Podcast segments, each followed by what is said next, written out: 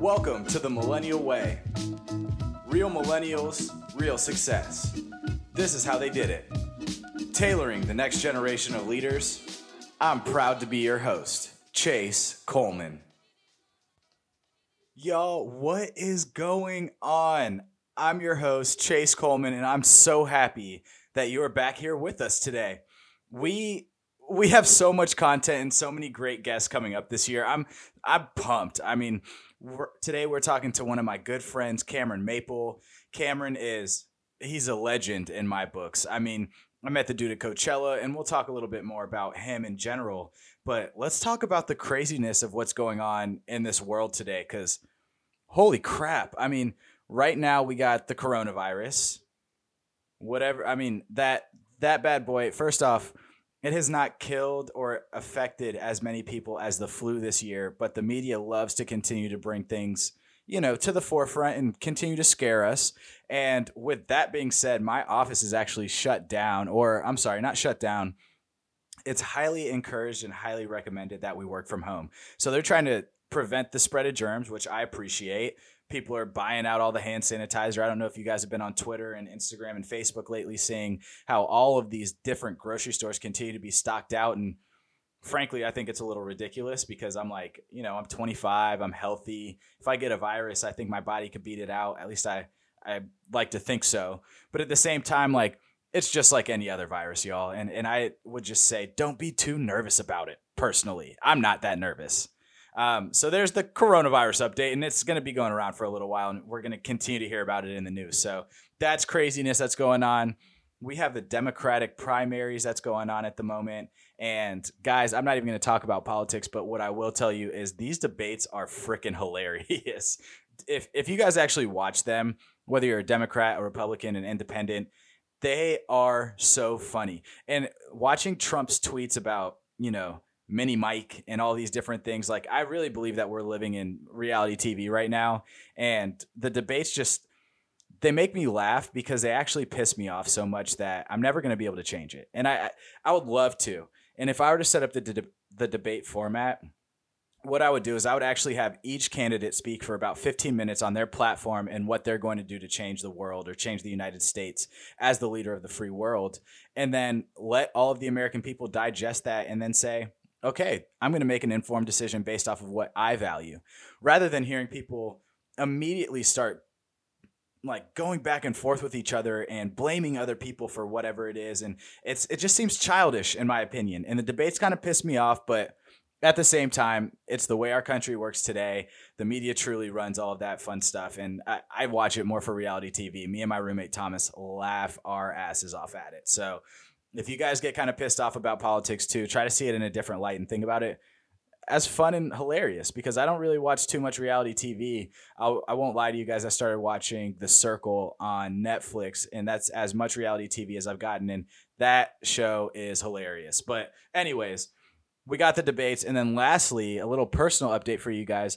I don't know if any of you guys knew this, but I actually wore glasses ever since I could remember. I'm very, very blind, or I was very, very blind. And over the past couple weeks, I actually went and had a procedure for my eyes to get fixed, essentially. I got LASIK. I got all laser LASIK. And now I could finally see. It is unreal, y'all. It is the most life-changing thing I've ever done in my life. I had a minus 5.75 prescription. For those who wear glasses, you know, that's a pretty damn strong prescription. Like, as I'm looking at my tablet sitting right here in front of me, if I didn't have my glasses or my contacts in back before I had LASIK, I wouldn't even be able to see what's going on. And guys, I'm less than, 7 inches away from my tablet. So for me to be able to go through this procedure, and as nervous as I was going into it, I changed the surgery date 3 times. I quite frankly didn't want to go through with it because I was nervous that I was going to lose my sight or was going to get some crazy side effects. But the reality of it is the fact that the procedure only took 7 minutes. I think it took 8 minutes, actually. And I was able to see immediately after. And then also my mom came out from Atlanta to help support me during this time. So that was also awesome. And, I can't thank her enough. And I truly, it's a blessing, one, that she was even able to come and be with me during that procedure. She's actually been with me during every surgery that I've had in my past. And lastly, I got to thank Dr. Sharp for fixing my eyes, because I'm seeing life in HD, y'all, and this is fantastic. This is awesome. And lastly, before we jump into this interview, I got to mention this as a huge Drake fan. I got a link sent to me this morning from one of my homies that had the new Drake album on there. And I'm just going to say this now. He is not disappointing us for these summer jams. I'm ready to hit the club. I'm ready to hit the pool parties. I am ready to just dance it out. I mean, if y'all ever saw me in my apartment, which I highly doubt you ever will, I literally dance around this place all the time. And me and Thomas, I mean, shoot, we might need to start a TikTok because we're always just dancing into different tunes. We make up our own songs. It's just a lot of fun. So Drake, thank you so much. It's about damn time you drop some new stuff. And I really can't wait to hear that. But switching gears, y'all, let's get into this. I got Cameron Maple. He's currently a MBA student at the Wharton School. And if you guys don't know where the Wharton School is, it's at Penn University, which is an Ivy League school. And he's really going to dive into us for today to help us understand his journey. My man started off as a client services manager working at Facebook. After he graduated from Princeton and for his undergrad, he worked for Facebook for a good amount of time. And then he ended up embarking on this journey to take essentially 2 years off of work to go get his master's degree at the Wharton School. I personally have always thought about getting my MBA. I've thought it's something that's important for my career. And also, I just love learning and love education on its own. And Cam really helps not only me understand this, but I think he's going to help all of us understand this. So you know what? Enough of me ranting. Let's get into this.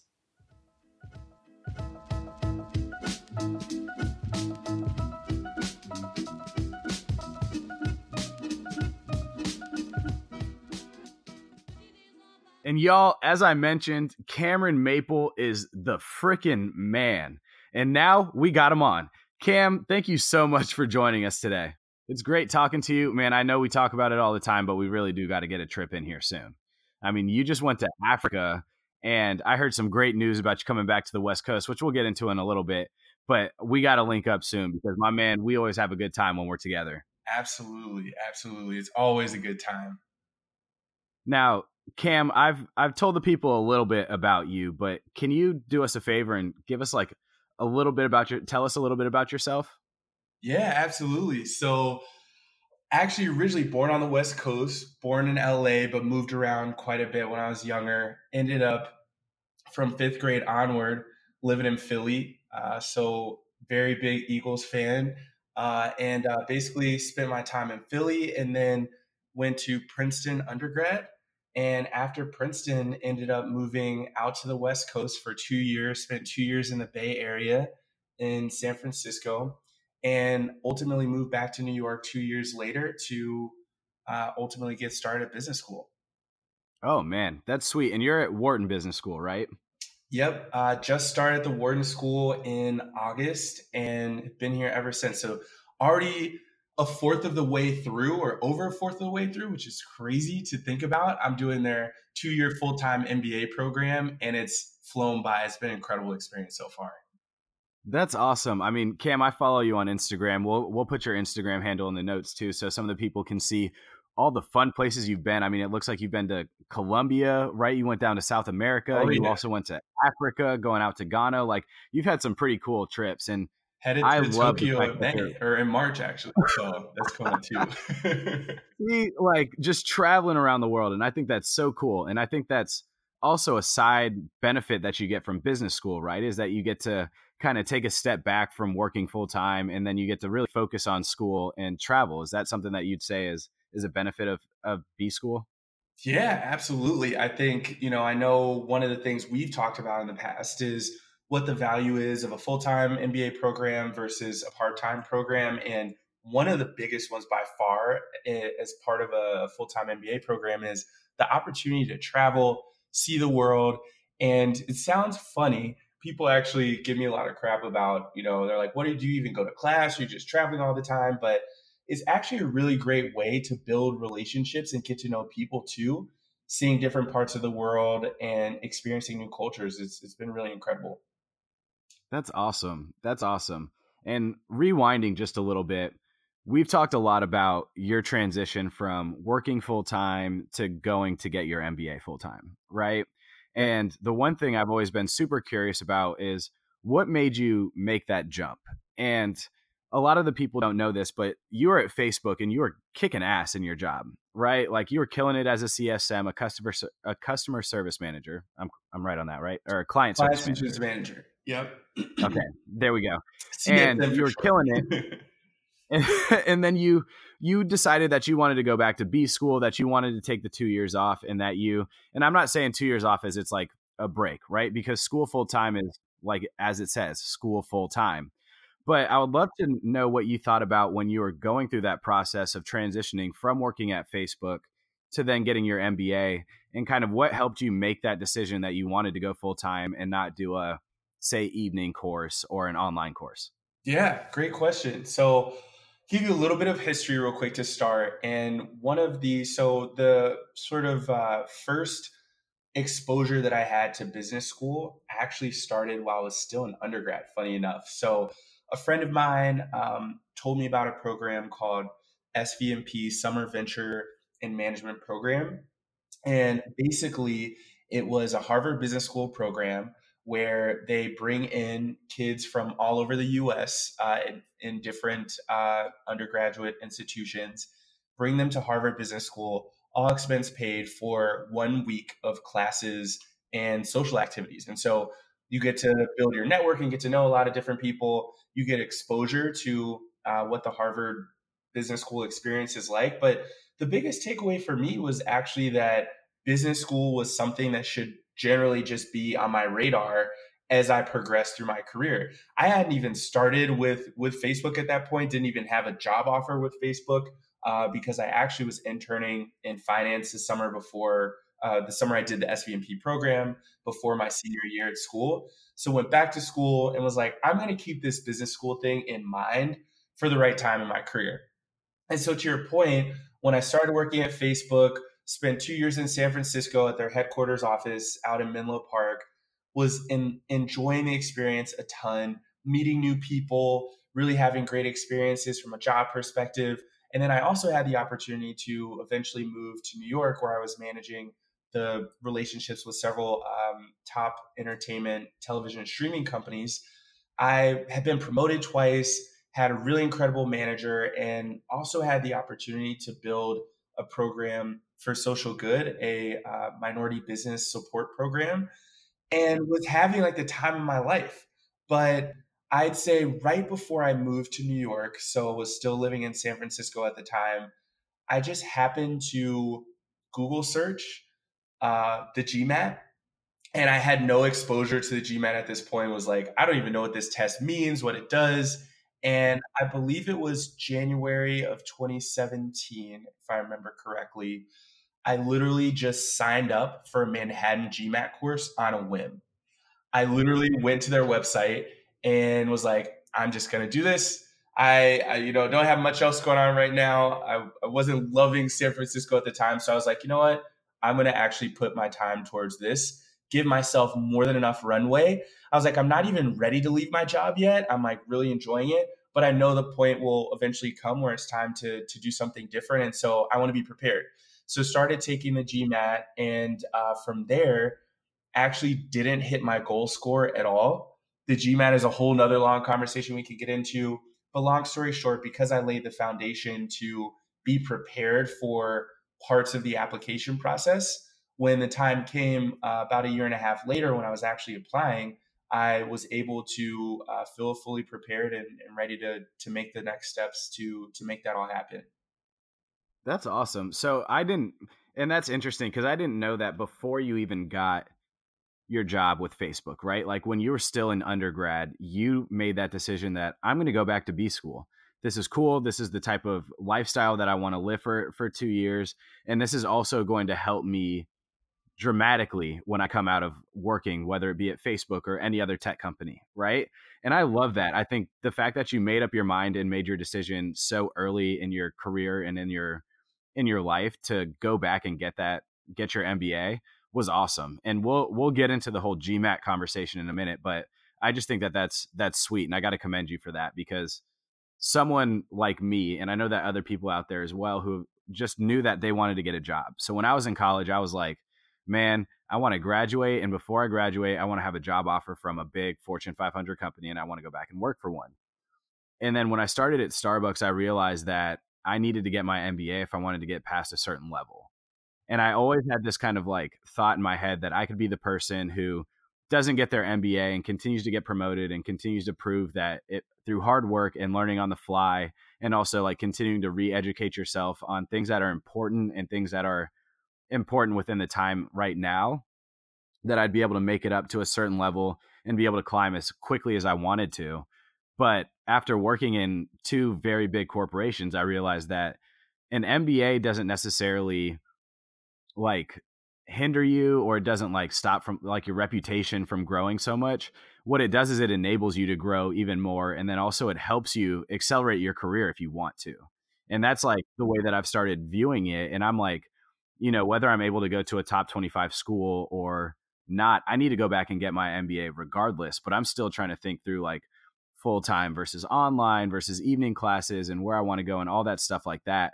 But my point being is just that I have my question being for you is, as someone who's thinking about an MBA kind of later in life, who is a little bit more nervous to jump the gun, and I would say like leave my career, which is something that like I always wanted to get started, to go back and take the time to educate myself, what would you tell me in terms of like the full-time MBA versus the online and evening MBAs?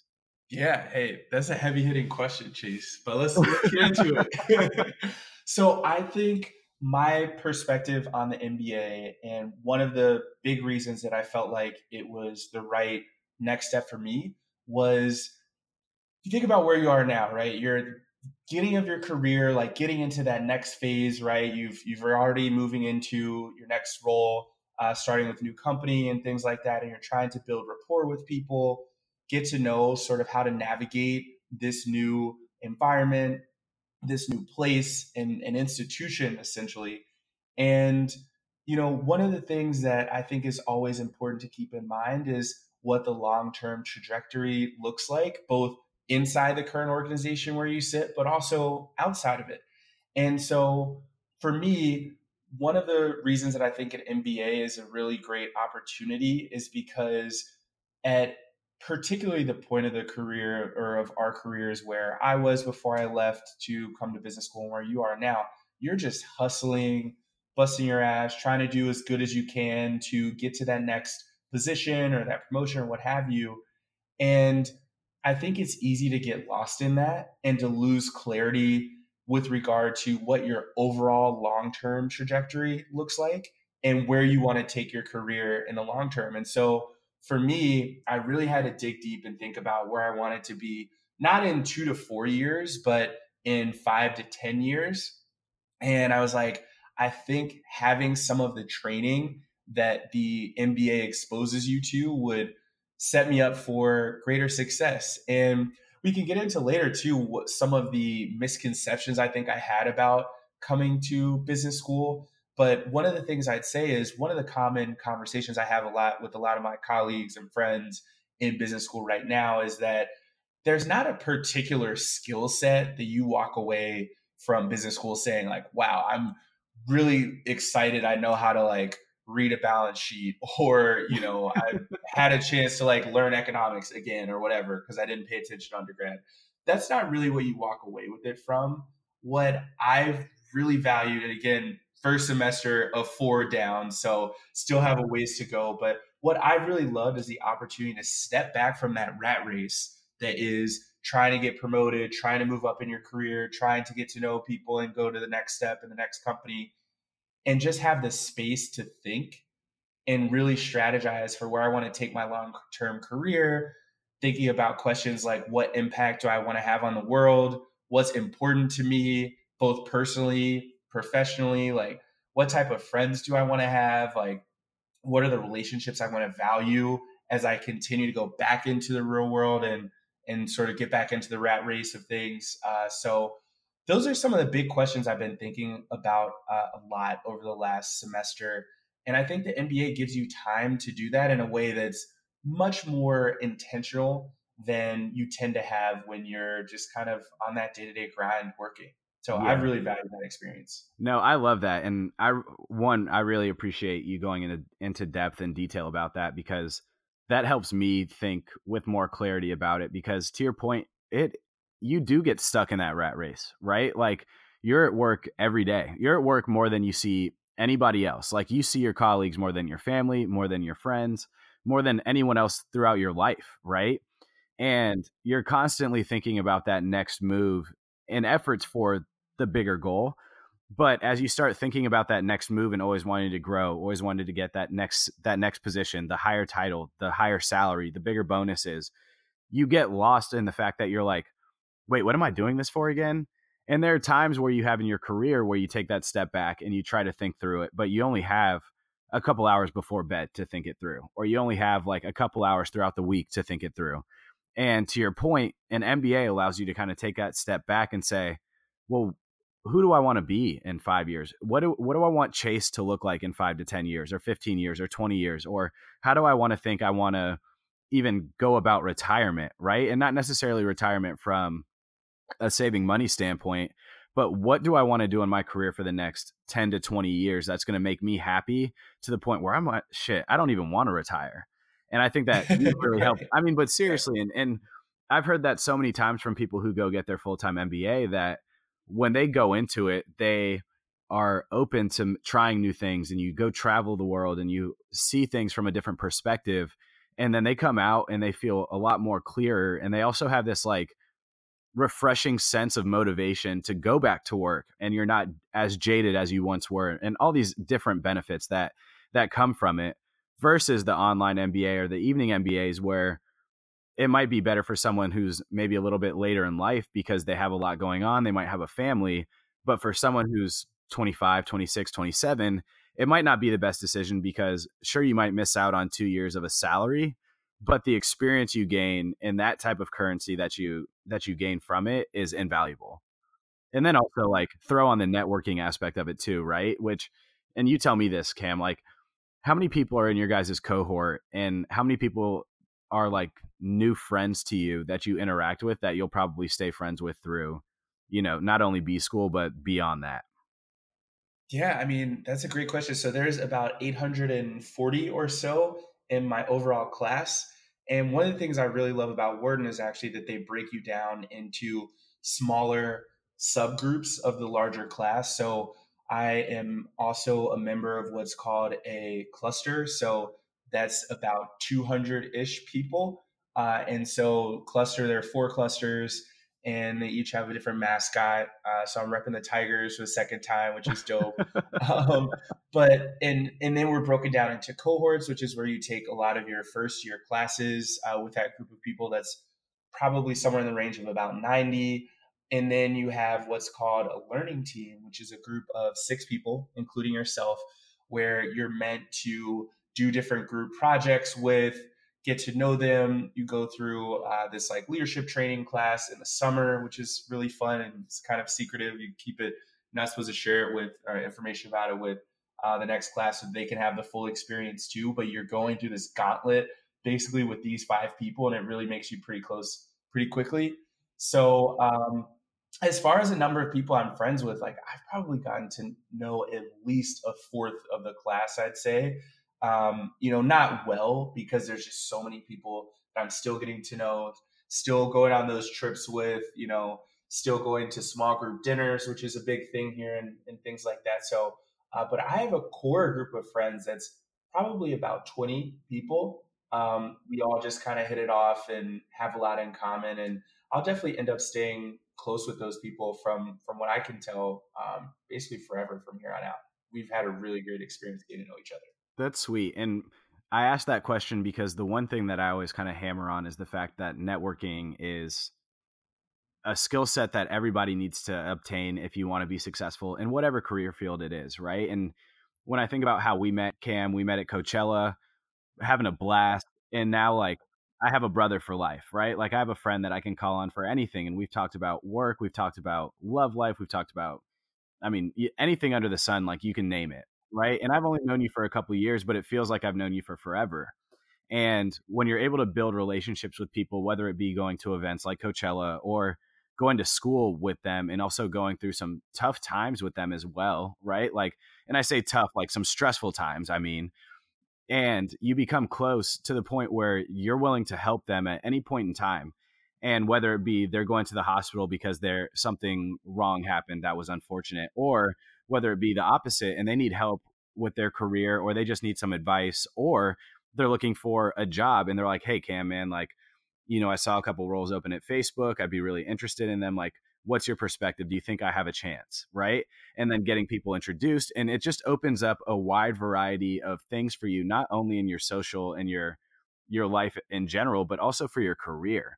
And I just think that that's the one cool thing, is the fact that you have this group of friends that consists of 20 amazing professional young people, but you also know like a quarter of your class, which is like 100 plus people. So that's additional people that you could always call on and say, hey man, like I just need some advice, or I need some help, or whatever it may be. But I think that that's like, I personally think it's the coolest thing that comes out of like MBAs and all that, like prior education after bachelor's. Absolutely. And for that reason, I think if you can spare the time away from work, financially, you feel like you're in a good enough place to be able to make the move. And you have the support systems in place, or, you know, whether that be family or friends, or one of the best parts of my sort of just getting ready for the MBA and the application experience was actually joining a program called MLT, Management Leadership for Tomorrow. Anybody who's listening to this right now, it's specifically for underrepresented groups, to increase the number of those in underrepresented groups that are in business school. And it really changed my business school trajectory, just because I not only had the opportunity to get to know a bunch of really cool people that I'm now actually very close with here at Wharton too. So you end up going to school with a lot of the people that you're preparing through for the process with, but it just gives you broader exposure to just how to think about preparing in the overall application process. And so whatever your support system ends up being, I think you should definitely have one as you prepare for the MBA process, because it is very tough. It's very trying, and, you know, causes you to question your, you know, readiness, or, you know, sadly, I'd say in some cases your own worth. But you have to have those people there to really push you forward and be like, hey man, like you deserve this, and just keep working at it. So I'd say I love that. I love that. And speaking on that, Cam, the MLT, I've done a lot of research into it. But when you were preparing for the GMAT and then also preparing for your MBA and the MBA process, right? Like application process and all that fun stuff that comes along with it. You're at a world-renowned school in Wharton. It's at Penn. The President of the United States went to Wharton, and tell me if I'm wrong, but I mean, well, yeah, but I mean, realistically, right? Like not even talking about like him politically, but the stature of what he has right now, like he went to that school, and that carries a lot of weight with it. So when you talk about the MLT, what other things did you do to help prepare yourself for the GMAT to get your score to the score that you wanted? And then also when preparing to apply for schools like Wharton or Harvard Business School or any other top 25 school, what was like your process and your thought process as you were getting ready to embark on this journey? Yeah, so I would say on the GMAT, which for many people, and having been surrounded by a lot of people throughout the application experience, a lot of people, it's one of the biggest roadblocks that they encounter, right? It's like the hardest thing to get over and to get past. And that was certainly the case for me, because it's never been that hard for me to pump out an essay or, you know, share my perspective or communicate. I love communicating with people and getting to know people, building relationships. So that part of the process was not hard for me, but the GMAT was. I think, as I mentioned, my first tip is to give yourself enough time to not feel pressure on the GMAT. So I started my GMAT process like basically 2 years out, just because I on a whim signed up for this GMAT prep course, as I said. But I still felt like I wish I had more time, because there are going to be ebbs and flows with not only how dedicated you are, quite frankly, to the MBA process overall or the GMAT specifically, but there's also going to be tough times and easy times in your life that happen over the course of the preparation period that you just can't anticipate. And so to give yourself more time to get ready is just my biggest first tip. And then also I'd say figuring out what works for you. I mean, you know, I did some tutoring. I did the, you know, big group class. I did a lot of self-studying.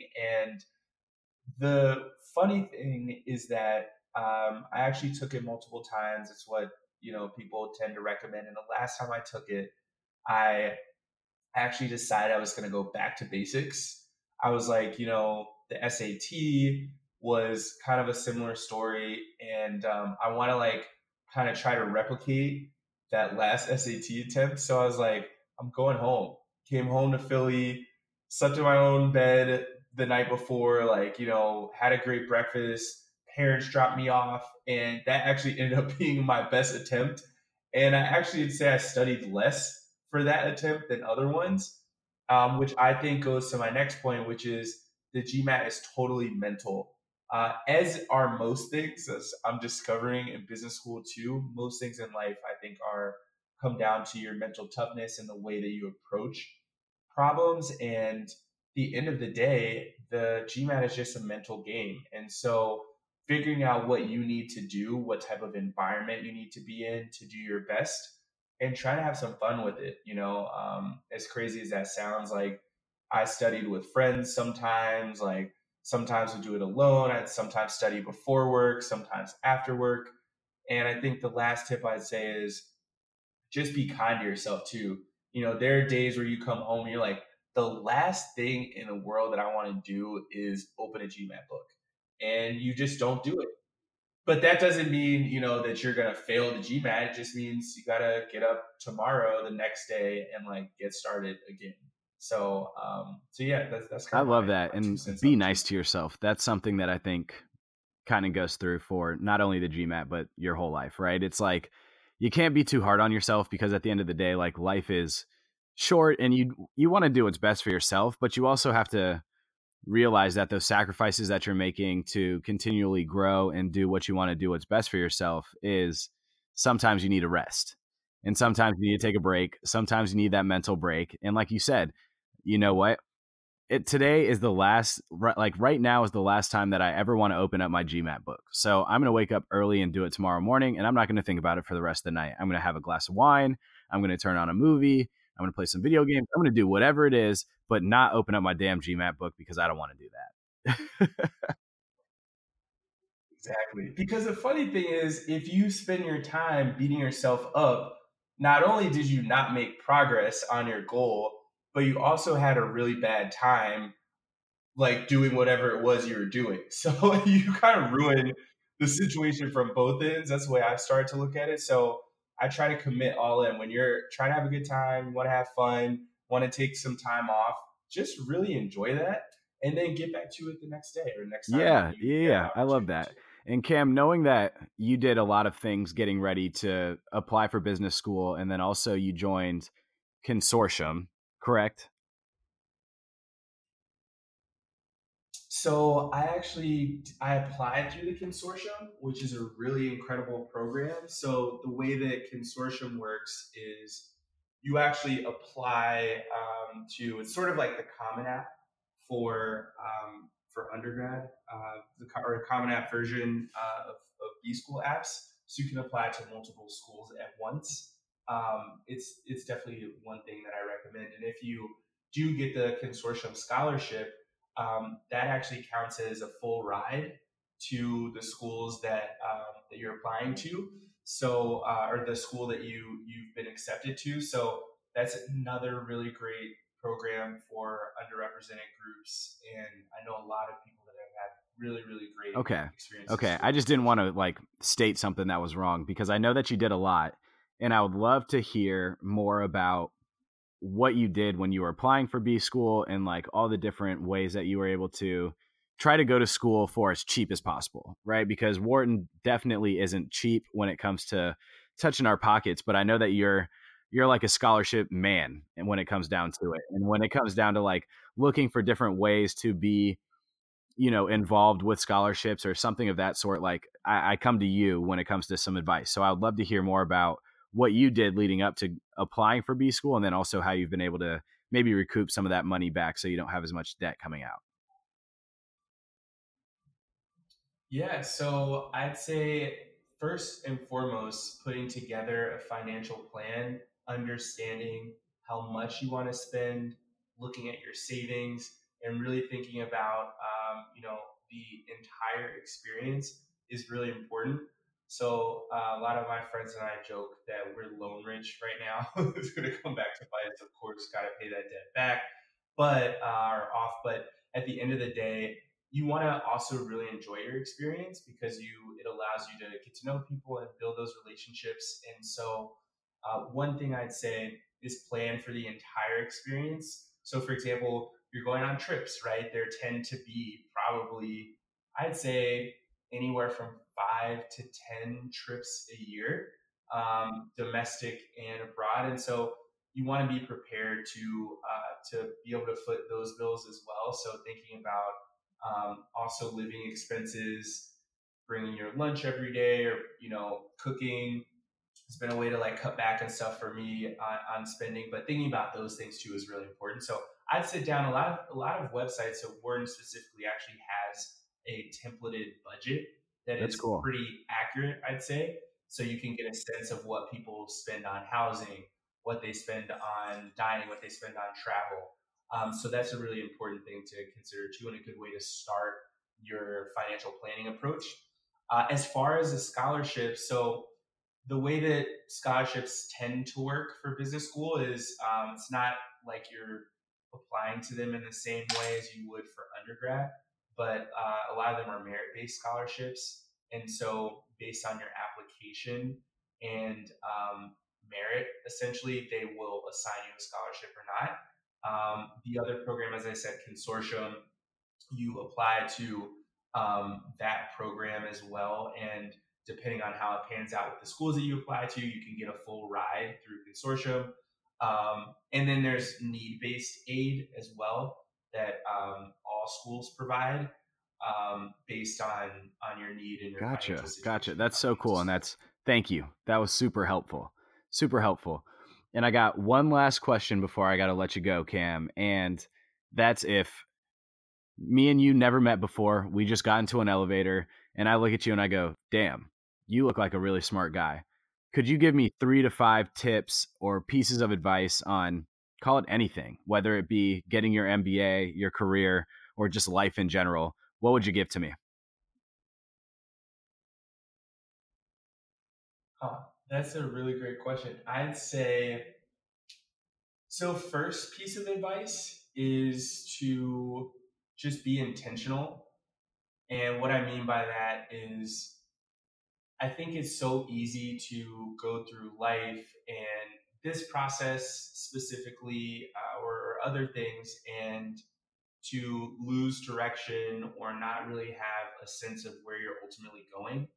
And so I'm a strong believer in always having a game plan. So I think it's really important to be intentional and set those goals early and really try and prepare. I'm chronic over-prepare for things, but it's a way that I am, and it's been pretty successful so far. But I'd say definitely be intentional about planning out what your goals and next steps are, and building in time and preparation for things not going your way too. I'd say on the flip side of that second piece of advice, which is going to totally contradict what I just said, but being open to life directing you too. I think when, I imagine if your audience is anything like you, really high achieving people that have really strong goals and approaches to life. But sometimes you actually get a lot out of life by just sitting and listening and just being directed by where life takes you. I think that's really important too. And I'd say the third piece of advice that I learned firsthand at Facebook, actually, my first job, was to really just be okay with failure.